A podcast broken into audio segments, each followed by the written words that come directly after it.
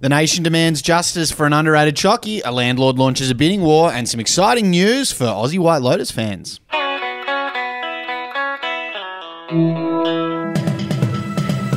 Hey, it's Effie Bateman, and this is your Daily Betoota for Thursday, the 8th of December. Good afternoon, good evening, good morning, wherever you are listening to us. It is good afternoon if you're on Desert Rock FM, the Channel Country's favourite radio station. If you're a podcast listener, hope you're going well, whatever time of the day it is. Thanks for joining us. We do always appreciate your company.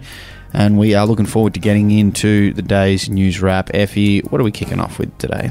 Starting off, and Australians unanimously agree that Moro deserves to exist outside of the favourites box. Yeah, a recent survey by the Australian Chocky Alliance has found that Moro, or Moro as you say, Effie, uh, holds up on its own and deserves to be available as an individual chocky at the front counter of Servo or Woolies. If you're not aware, Moro has only existed as the completely unmarketed black wrapper addition to the Greater Cadbury favourite stable.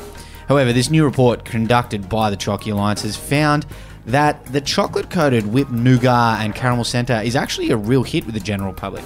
Of 3 million Australians surveyed, 95% said they would support the decision for Cadbury to release a limited edition favourite box with only Moro bars. And 98% said the Moro vastly outperforms the supermarket darling picnic despite the relentless ad campaigns promoting a peanut riddled allergy trap. What do you make of all that? Well, I thought it was Moro because you want more of it. Ah, right. Well, that's fair. That makes sense. I mean, do you think they should exist outside the favourites box? I tend to feel like they're I a poor man's don't. Mars bar, and I don't particularly like Mars bars that much. That, that's special, to be honest, but I don't want to argue with Clancy. no, uh, yeah, I mean, you don't want to argue with 95% of the Australian population, I guess, so we're outliers on this one.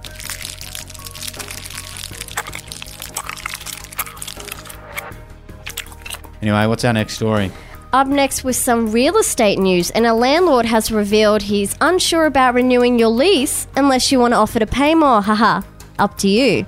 Yeah, the genius investors that make up the Australian post war landlord cast have this week began making immediate steps to pass on the RBA's interest rate hike to their tenants.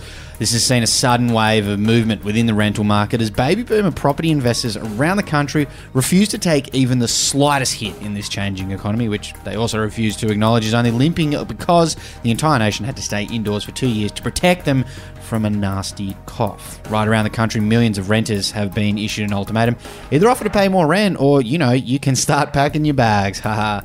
One local landlord spoke to the Betoota Advocate. His name was Pete Brogden, and he said he gave marching orders to the tenants in all three of his investment properties earlier this morning, saying they usually show a bit of initiative and offer to pay more than I can legally ask for.